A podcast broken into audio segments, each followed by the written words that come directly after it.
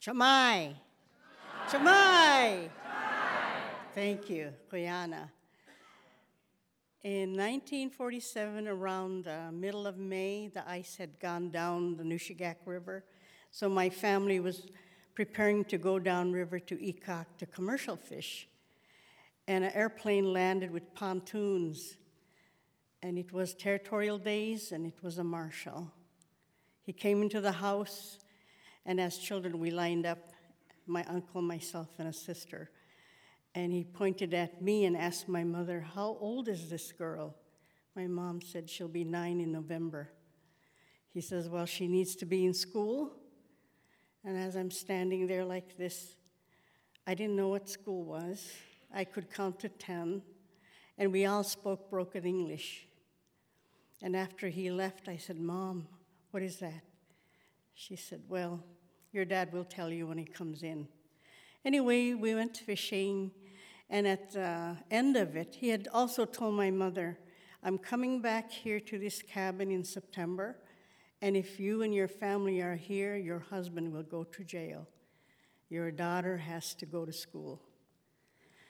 So that fall, we went to Clark's Point. It was a bigger village, so it had a school built there. And I had to braid my hair. My mom braided my hair. I had to wear stockings. I was a tomboy. I had to wear a dress, laced up shoes, brush my teeth. and we were, the teacher was taking roll call, and I didn't know my legal name was Elizabeth. My grandma named me Elisa in Yupik, and she, I heard Elizabeth Lopez. And I'm looking around, who has my last name? my cousin Morris behind me said, that's you. You're supposed to say here. And I turned and said, What for? I'm here. I got in trouble. I had to go stand in a corner. and when I got back, you know, it was a long day of sitting still. I opened my desk, I lifted the cover. I knew pencil and paper, and there was this pretty box. So I opened it and shook it out. I didn't know what they were, so I took each one and I bit into it. And the girl said, Those are crayons. You're not supposed to eat it. and at recess, we went out, and because my cousin and I were almost nine years old, we were big for first grade. So these kids were poking fun, and they formed a circle around me, and they were going, ooh, ooh, ooh, ooh. It was the first time in my life I didn't want to laugh with them. So next morning, I pretended to be sick, like I had a tummy ache. My dad went to the cupboard and got the cod liver oil and a tablespoon. Fastest recovery.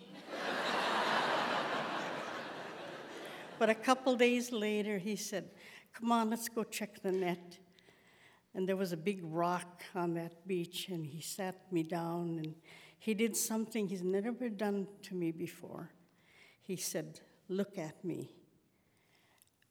In my Yupik world, we're taught to stand like this, and we never look at adults eye to eye.